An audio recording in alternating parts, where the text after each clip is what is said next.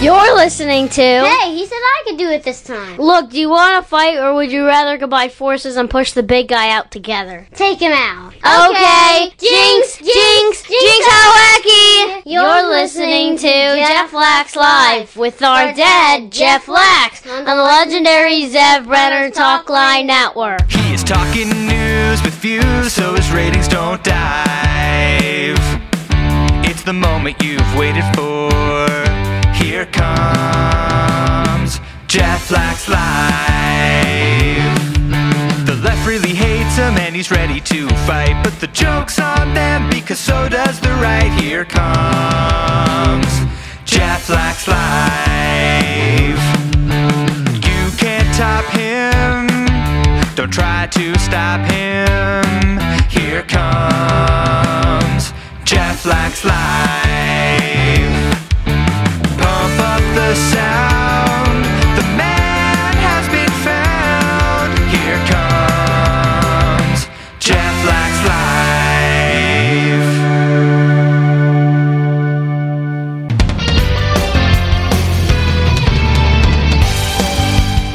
And you are listening live to Jeff Lax Live on 620 AM WSNR and streaming as always on the legendary Zev Brenner Talkline Network, talklinenetwork.com. You can tweet the show at Jeff Lax Live. A lot of you have been making use of that last night and today. Holy cow. Man, does that mean a lot to me, and I know it means a lot to the young lady we had on yesterday. At Jeff Lax Live. Welcome to another edition of the show. Great to have you with us. Now, listen, this is not about me. Don't think that for one moment that is lost on me. This is about her. Record numbers of people tuned in last night, not because of me at all. I know that. I'm not an idiot. But man, does it mean a lot to her. I got to tell you, I had a knot in my stomach yesterday, and, and I said it. I said it. I spoke to Erica who opened the interview with me. And for those of you who are not up on it, I mean, go back and listen to last night's show because we had on somebody who was accusing a YU basketball player of raping her. And it was a tough interview. And I said I never did anything like that. I was very nervous about how it would go over because when I taped the interview late last week, I shared it privately with a couple of friends. And I got to say, the early results were not good and I was very upset about it. And what do I mean by, by not good? Well, I think there may have been a couple of rah rah YU people who were nervous about how it made YU look and didn't want me to air it and actually told me not to. Two people told me not to air it, which made me pretty angry.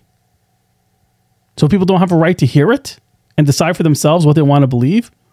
But then I had a couple of female friends that I shared it with, and they were unbelievably supportive. You got to air this. It's important. People should have a voice. Other people out there who may be victims, survivors, should hear this and hear the bravery of this young woman. Now, I'm going to tell you something that I didn't say yesterday, and I hope I don't embarrass this person. I am so impressed with her from our off the air conversation, and I'm not going to get into it. If you're listening to the young lady, don't worry. I'm not going to say anything to hurt you or anything to harm you or anything detailed in any way at all. All I'm going to say is this you are believable, you are sincere, you are intelligent, and you are the epitome of courage. That's all I'm going to say. That's it. You don't have to worry anymore. There's nothing else I'm going to say about our conversation off the air. So I was nervous when I had a couple of male friends of mine tell me, don't air this. I don't believe her. Now, I wouldn't have mentioned that story except for this because I do believe her. 100% believe her. I wouldn't have said this except for the following. We got hundreds of messages last night and today. Hundreds. I couldn't even keep track. I would answer three or four messages on, on my Twitter DM, and five more would pop up. I, I was like running in a treadmill. And I'm going to tell you something, and I am so proud and I'm so re- relieved today, and I want this young lady to be as well. Every single one of them was positive. I am telling you, not one to the young lady listening, not one negative message. Not one person didn't believe you. Not one person thought you were insincere. Not one. That is something that'll take the knot out of your stomach. But who cares about me? I want her to know that she was believed by men, by women, by everybody. At least the messages I got. And I want to send out tremendous, tremendous kudos to Sruly Fruchter. He's the hero here from an outsider's perspective. Besides, you know, she's obviously the hero and the courageous one. But in terms of getting the message out there, he went out, he's a student at Y. He's got everything to lose as a student in YU. And he goes out there and he makes this public having no idea how this is going to go. If not for him, I don't have this interview. If not for him, who knows if her voice is ever heard? Think about that. If not for him, who knows if her voice is ever heard? That NDA YU was a disgrace. A disgrace. I'm saying that as a human, but you know what else? I'm saying it as a lawyer. It's a disgrace what you did to that woman. So not only do you have her sign an NDA for a sexual assault, which is questionable to begin with, and there's a huge in any capacity, but you have her sign an NDA after conducting the investigation before you will give her the results. Are you kidding me? This is not her allegation. This is their public statement. That's their own statement. That's outrageous. We're not going to give you the results of the investigation until you sign this NDA. Are you kidding me? Are you kidding me? What country are we in? So to have the support, now I was so nervous yesterday. I didn't know how this would be received. As Erica can tell you off the air, I told her I am really scared about this. But whether I'm scared or not is irrelevant. Sruly Fruchter really was the one who took that first step into the deep waters. That guy's a hero for allowing this woman's voice to be heard. Now, she's the biggest hero of, the, of all. Her story was entirely believable. And I want to show, I'm not just going to tell you my opinion, I'm going to show you why. I took a clip from the show last night and I want to play it for you. I'm going to play it right here. And, and, if, and if you don't, listen, if this doesn't strike you at the center of your heart and say there's something to this, then you don't have a heart. Listen to this. From what I do remember, yeah, he was holding me down. Um, when I went to the hospital, I had like marks on my neck um, and bruising on my leg as well. So Oh yeah, my God. That- yeah. He was he, he was holding your neck? Um, I literally, I, I don't really like my mind really blocked out so much of it. Um, but that's that's what they said from the pictures and everything. So they at the hospital they took pictures and the pictures show you have bruising on your neck and your and your legs. Yeah, they took pictures and they did a rape kit. So marks and bruises on her neck and legs, which she did not have the night before the date, but had the morning after the date, and there are pictures of it from the hospital.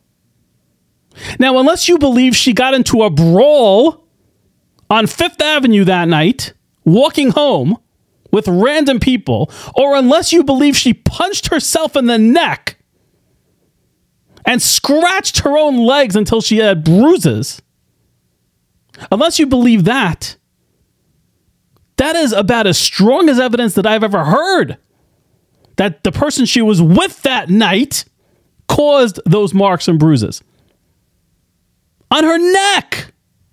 On her neck. So she was very clear that YU saw these pictures. What a disgrace. What an absolute disgrace. And I'll tell you something else about her. She has nothing to gain from. She's not suing anybody. And she's not going after rich people. This woman's got everything to lose by bringing this out if it was not true. You know what that tells me? It probably is true. Now, you got to be careful with this. I haven't heard the whole story. And I'd be very happy to interview the person accused and YU for sure. But to tell me that her story alone is not believable is just not true. It's just not true. And I am a cri- listen, ask my friends, ask my Facebook friends, I am a critical thinker. If I believe somebody's lying about anything, I'm going to say that. That is not what I believe in this scenario. We've got a tremendous interview coming up that I did with Asher Lowy, who's the director of Za'akah, which is a phenomenal organization that assists children who are sexually abused, people who are sexually abused, and and he has some just crushing things to say about the way this was handled at YU, and we're going to talk to him right after this. Hi, I'm Zach Lax. My dad hosts this show, but I'm the brains behind the operation. Good news! If you want to be a radio star like me, we've got open lines. Give us a call at 646 926 4699. That's 646 926 4699. Tell them you know me. You'll get right on. Talkline Network Radio, America's longest running Jewish broadcast network, the voice of the Jewish community. You're listening to Jeff Lax Live with my dad, Jeff Lax, on the legendary Zev Brenner's Talkline Network.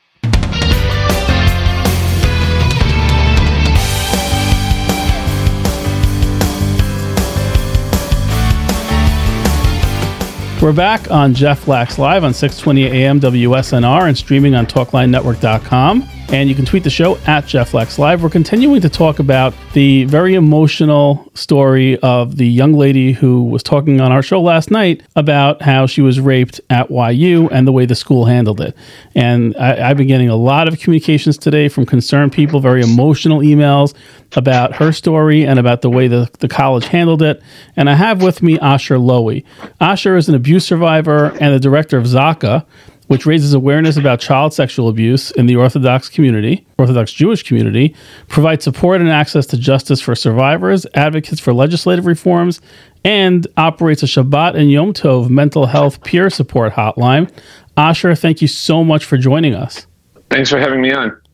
The first question I want to ask you regarding this student um, I know that Za'akah was involved in some way. Can you talk about that a little bit and what the experience was and how you dealt with the, the student and the university? Um, sure. So, so often when there's a public case of uh, sexual abuse, um, you know, people will recommend Za'akah as a resource. Um, we were one of many resources that were recommended in the wake of the uh, of the commentator article being published. So our role um, was to provide advice to several parties. Um, we provided what advice we could to the author of the piece. We also provided advice and support for student organizers who are currently working to change the way the Title IX process works at YU, um, hold the administration accountable, and ensure that this never happens again in the future. Now, to the extent you're able to talk about this, obviously, um, or, or maybe you want to go more general with this, but how do you, when you're contacted with survivors, uh, what is your process? What do you find that they suffer from the most? What do they need from you? And what do you do for them? And to the extent you can talk about in this case, which you may not be able to, but um, you know, we'd love to hear how you assisted. So I can't really talk about specifically how we intervened in this case. Um, our calls are confidential, so we don't give out that information. But generally speaking, when someone reaches out to us, what we do is we listen to to what they've experienced, and we ask them what they're looking to do, what they're comfortable doing, whether they're looking to pursue a criminal case, a civil case, whether they need any mental health support, whether they have any more pressing needs, for example, if they have a need for housing or a need for financial assistance. Um, and once we've heard their their story and what they need, we'll we'll connect them with the best organizations that can help them. So if they need therapy and they don't have the resources to pay for that for, for it, we'll connect them with an organization that provides free, free therapy. If they're looking to pursue a civil case, we have a legal team that we work with that, that we refer. If they're looking to pursue a criminal case, we put them in touch with um, uh, advocates who can go with them to a police station and sort of be there with them through through the process. And if they need anything else, we try to find the best match for exactly what they need. That's you know that's really wonderful. I mean, just it sounds like such a wonderful organization, and at the end, we'll certainly want to we'll give the information of, of Za'akah so people can get in touch if they if they need your resources. Um, okay, so you heard the interview last night. What were your impressions of, of hearing her speak, of the way YU handled it? What did you come out feeling afterwards? I mean, first of all, I applaud her bravery for being willing to come on your show and talk like that. Um, I know how difficult it is, and it, I think it's important to mention that despite the fact that she's um, that she's anonymous, both in the article and on your your, your radio show, she's anonymous to, to the public. But there are people at YU who know who she is, um, and I have no doubt that that it's that that it's been difficult for her uh, be, because there are people who know who she is. Um, and her choice to be public about this anyway, in, in, in the way that she is, is is incredibly brave. Um, uh, so, what struck me from last night's interview was, um, first of all, I I found what she wrote in the commentator article um, and what she said last night not only um, very compelling and, and credible, but familiar as well. It's something that we hear from a lot of survivors who go through some sort of uh, abuse in an institutional setting. Now, obviously, what she alleged wasn't abuse by a member of, of the YU faculty or a member of the YU institution, but because this case went through the Title IX process, it did touch the institutional mechanism of YU. And it was extremely disappointing. Uh, I mean, disappointing is way too light a word. It was, it was shocking and horrifying uh, to hear what she went through. The fact that she didn't seem to have any real support from YU. She was pushed into, uh, uh, you know, signing a non-disclosure agreement. She was clearly rushed through the process without anybody holding her hand or, t- or explaining to her what was going on. It didn't seem like she had received any real support resources from the the administration. The administration from from what she said both in the article and in the in the interview clearly didn't conduct a full investigation and it seems that they didn't care to if if they could have gotten access to the rape kit and they didn't even try so you know it, it, it just it just strikes me as as as another instance of of an institution not particularly caring about the people within it and not taking the the time to create the resources that students would need in this situation. It seems that they haven't given it much thought and that they don't really care to. You know, I'm so glad you went into that. So let me ask a follow up to that. So you said that uh, you talked about the NDA a little bit. Is it? Is it? I, I was just stunned when she shared the information. And actually, I'll be honest with you, I was stunned by YU's statement. That is one of the stupidest public statements, honestly, and I'm an attorney, that I've ever seen in my life because YU, in their own statement, admitted that they made her sign the NDA before they would give the results. Uh, so, in other words, they're saying in their own statement they conducted an investigation and they refused to give the results until the NDA was signed. Have you ever, I mean, in terms of your work at Za'akah or anywhere else, have you ever heard of something like that before?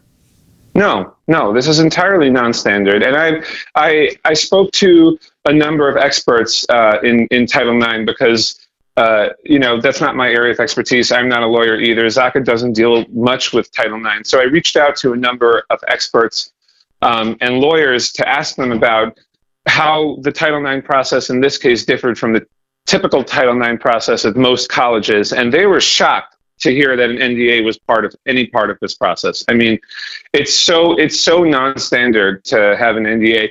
These days, even you know, there are um, there were laws passed in, in New York State that that prevent non-disclosure agreements um, from from being used in many situations involving sexual harassment, sexual abuse settlements outside of the Title IX process because it's it's becoming more and more recognized that non-disclosure agreements are typically used as a cudgel against victims to try to get them to shut up about what happened to them and it's usually disadvantageous to them and advantageous to the abusers so in general the use of non-disclosure agreements is going out of style because of what they, they represent.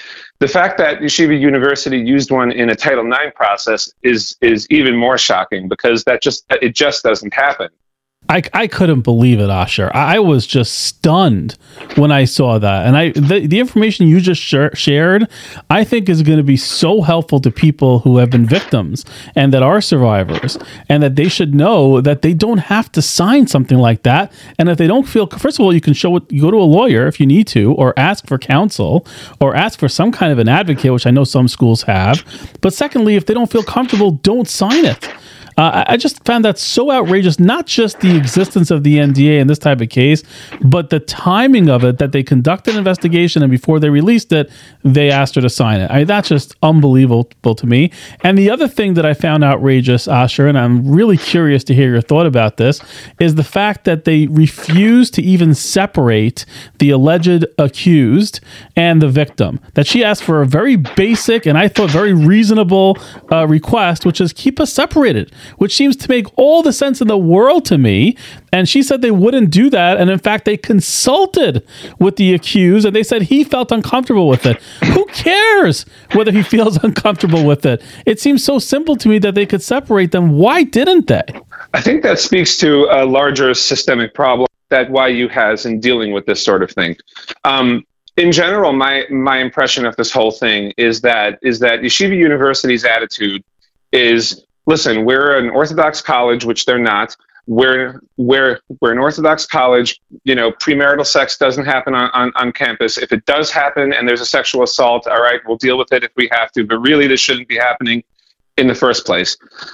And the reason why that attitude is so damaging, and to answer your question, is is because you know there's the there's the basic law about how colleges have to function in this case, which while you may have followed to the letter, but you know, one of the things that that anybody who does this this work and anybody who's who's trained in mental health, which Chaim Nissel is, um, is that when you're dealing with with survivors of sexual abuse, you don't just have to follow the letter of the law. If you really care about them and their well-being, you have to make sure that the process is trauma informed. And what that means is that you're taking into account the realities of what a survivor of sexual assault is, is, is experiencing, and you're doing everything that you can to make sure that the process is, is as easy for them and, and as non traumatic and, and as not re traumatizing as possible as they're going through it. That doesn't mean that you necessarily have to favor them in the, in the process unfairly, but you do have to make sure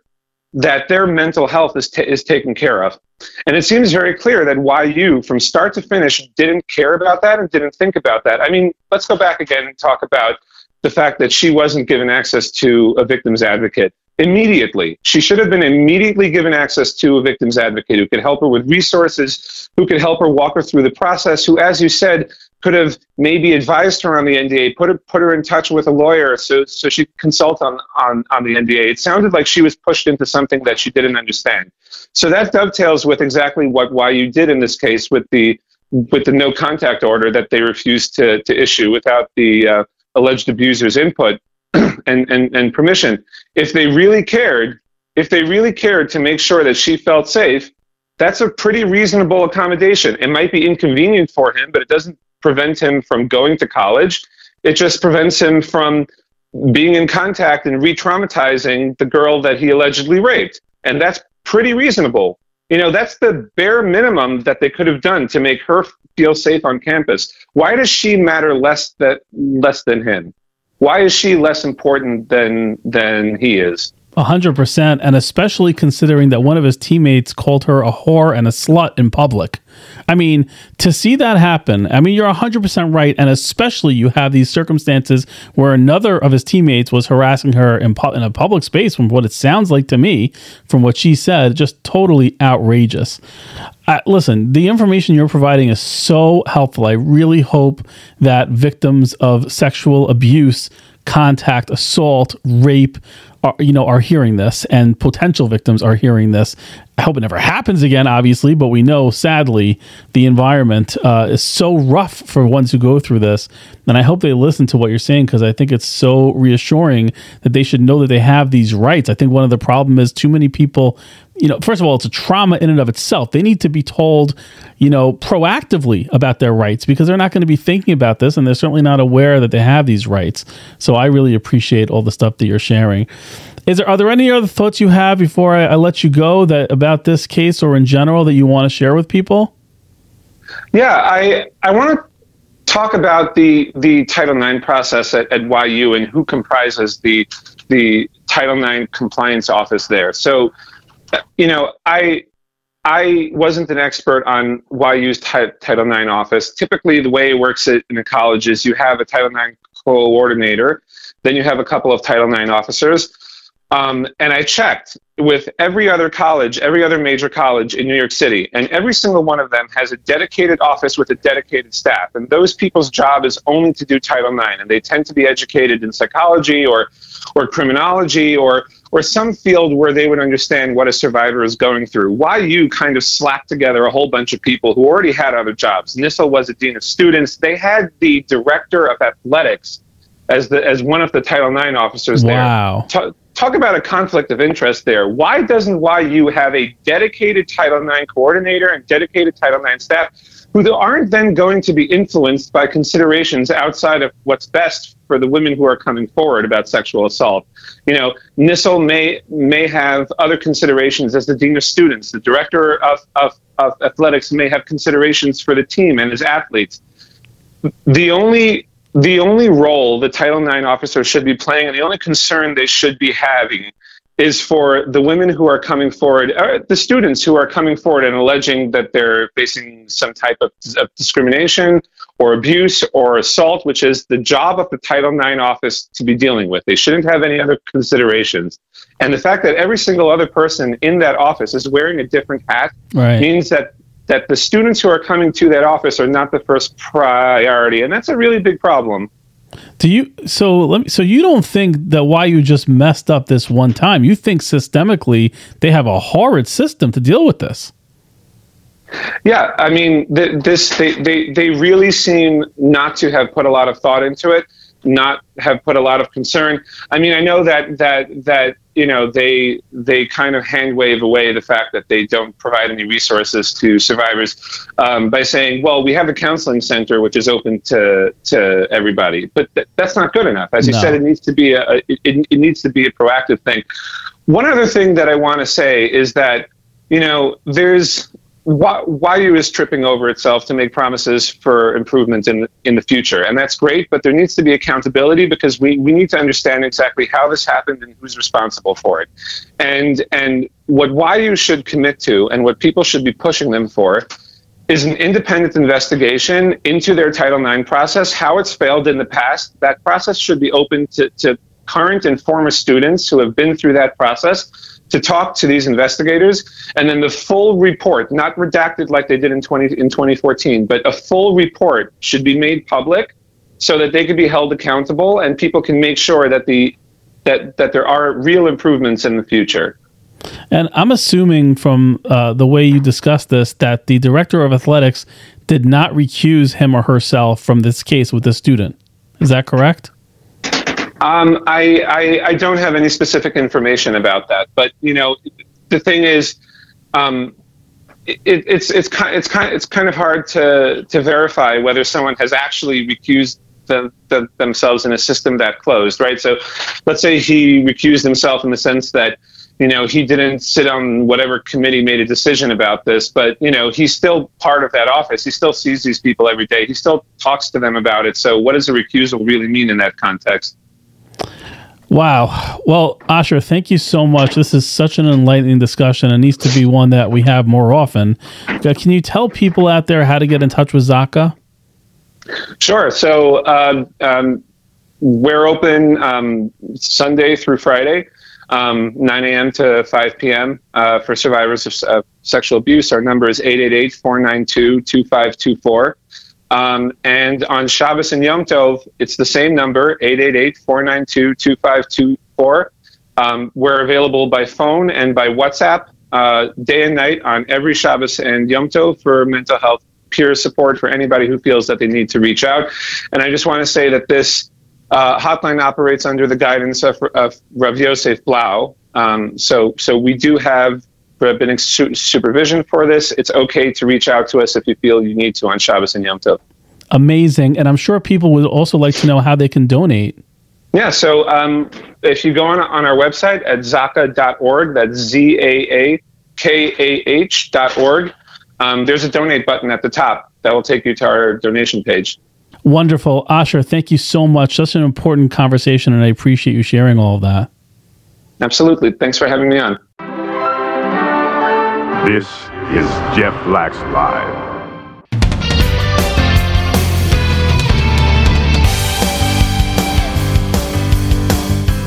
And we're back on 620 AM WSNR. You're listening to Jeff Lax Live on the legendary Zev Brenner Talkline Network, talklinenetwork.com.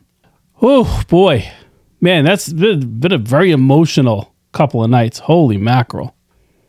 You know, uh, I want to highlight a couple of the messages that we got because, and by the way, we'll take your calls. Uh, I know there's a lot of strong opinions out there, so you can give us a call at 646 926 4699, or if you pr- prefer, you can DM the show at Jeff Lax Live.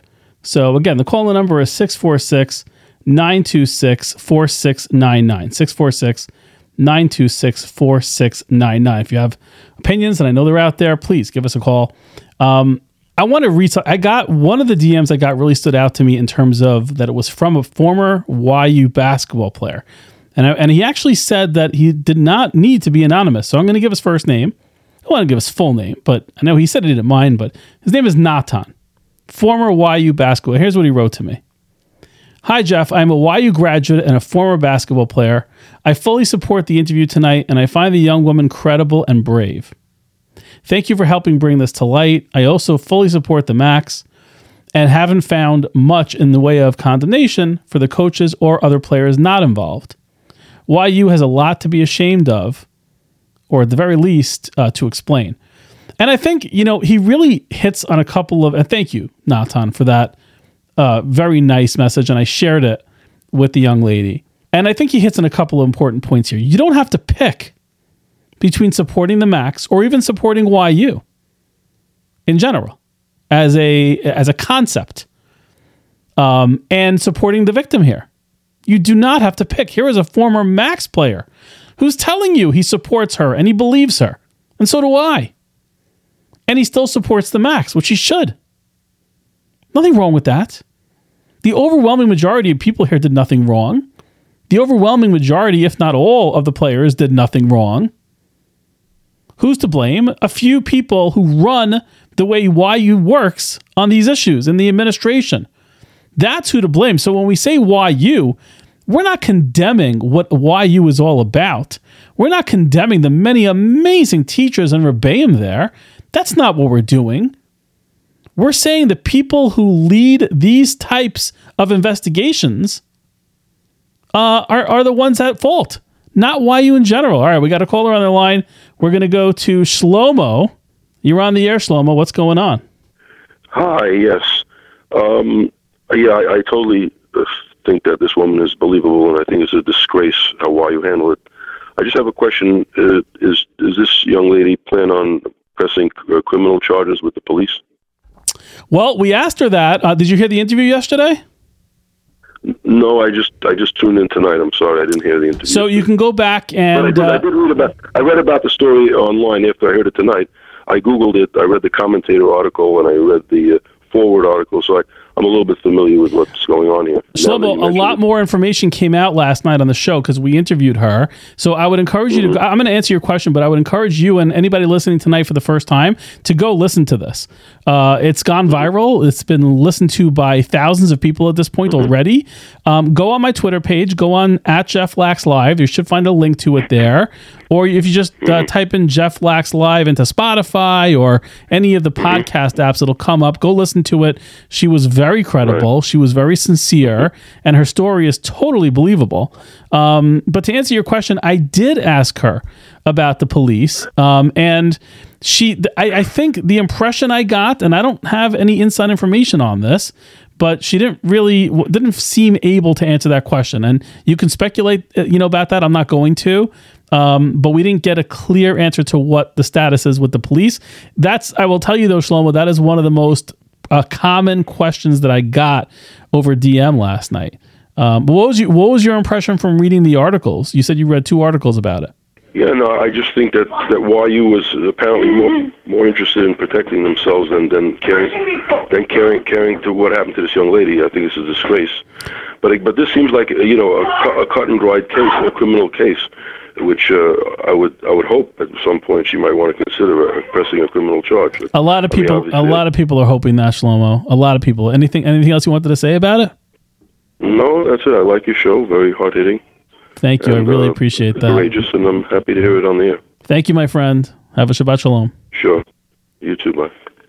So yeah, I mean, uh, I, I encourage him and anybody else who hasn't heard yet to go listen to it. It's really hard from an article to hear the sincerity in someone's voice, and she just comes off as quite sincere. Um, and the way she delivered the facts, uh, you know, I'm sitting there conducting this interview. I didn't have any inside information going into it at all. Nothing. So when she was telling me about the bruises on her neck and her legs, and that there were pictures, I was shocked. I sat there just stunned. You can even hear me like take a deep breath. And frankly, I know that doesn't sound good on radio, but I couldn't help it. So I was shocked when I heard that. And that's, I mean, how do you get more, again, how do you get more compelling than the fact that there were no bruises on her before her date, and the next morning she had bruises on her neck and her legs? I'm sorry. How do you get past? Now, if YU, she says YU saw those pictures, and I believe her. If YU saw pictures on her neck, uh, bruises on her neck and her legs that did not exist the night before the date, boy, you know, they're culpable, but that's a whole new level of culpability. I want to commend Natan on that beautiful message that he sent me. And there were so many others. I wish I had time. Maybe should I read one more? I want to read one more. Uh, this one was from a survivor and anonymous. I can't say the person's name. Um, said, please pass along the following. As a victim of a cover up of abuse allegations and being part of a lawsuit against YU, uh, and having experienced some of the same behaviors that YU has exhibited towards her and the handling of her allegations, I want to say you are not alone. And I know what it is like to get to the point she did. It takes even more courage than one can imagine to come forward. Yeah, I mean, listen, I can't relate to that. Um, thank God, you know, but man, I have no doubt that's true. No doubt that's true. We'll be back right after this.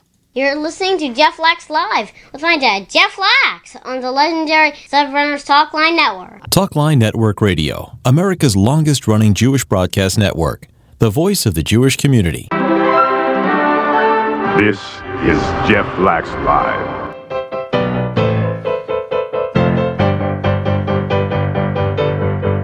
Well, you're a real tough Rebbe with a long history of failing us in shiur so easily. Before you put another dollar in your record book, let's give the Tosfos Rashi Rif another look. Hit me with your best shot. Why don't you hit me with your best shot? Hit me with your best shot. Strike away.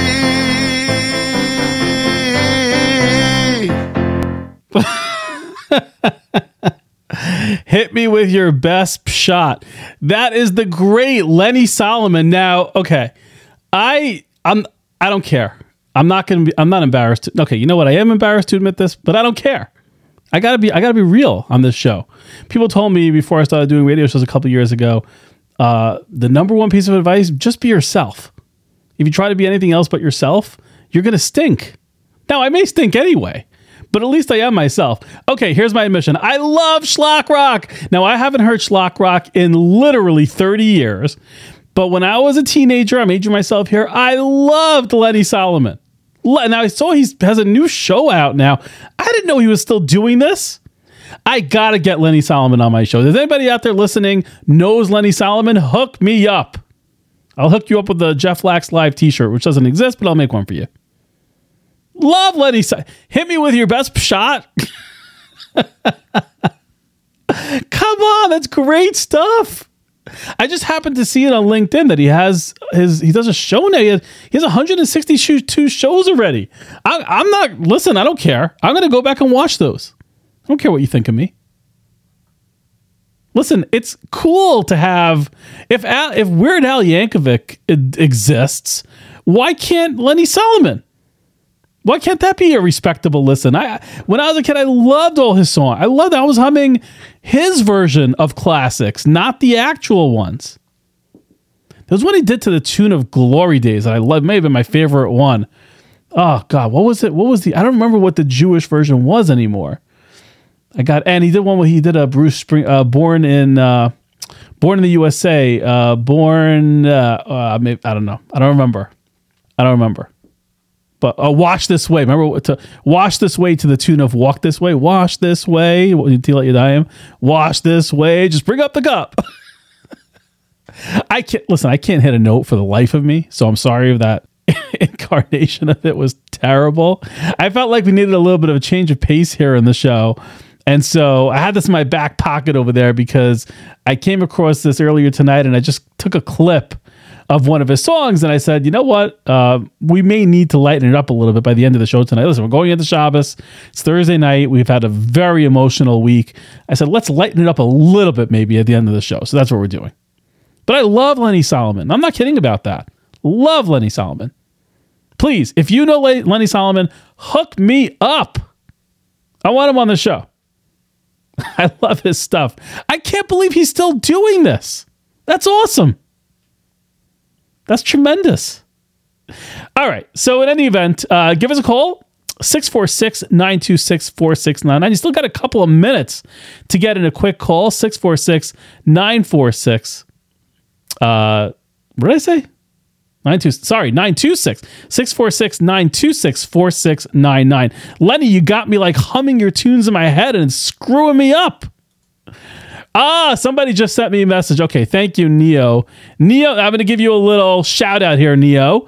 Uh, maybe people will follow you on Twitter. Neo Litvish on Twitter. He he corrected me. It's uh, born in the USA. Oh, right, right, right, right, right, right. Listen, Neo, this was 30 years ago. Okay, so cut me some slack the last time I heard this song. So he says it's born in the USA, making Aliyah today. Right, right, right, right.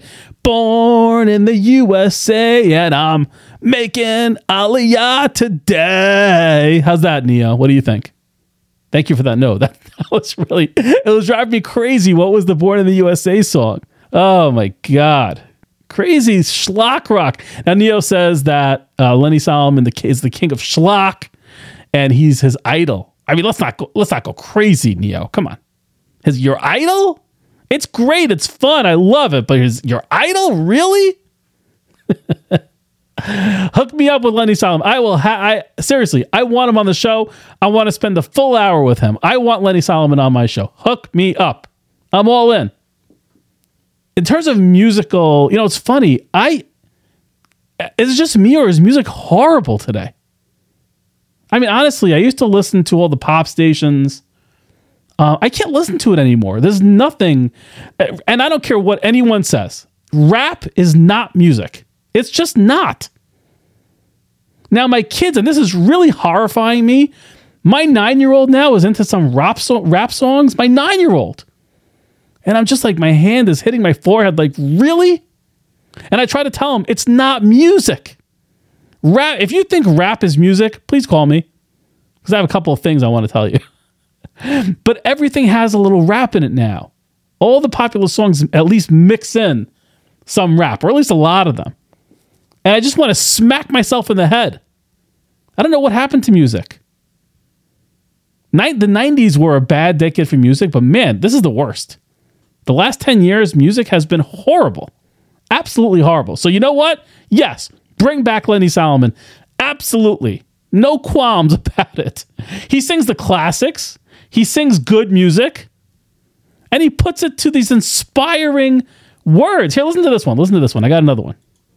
It's so hard to be a good Jew in a world where no one cares. It's so hard to do the mitzvot in a world where no one dares. But if you learn the Torah, then you'll know just what to do. You won't desert our people. You'll be so proud that you're a Jew and you'll sing, We believe in Hashem, we believe in the Torah. We believe in the sages of old who gave us our Masorah. Come on, it's great. It's great. We believe in Hashem. We believe in the Torah. Tell me you didn't get some chills hearing that. Come on. Nothing? No chills at all? I don't believe you.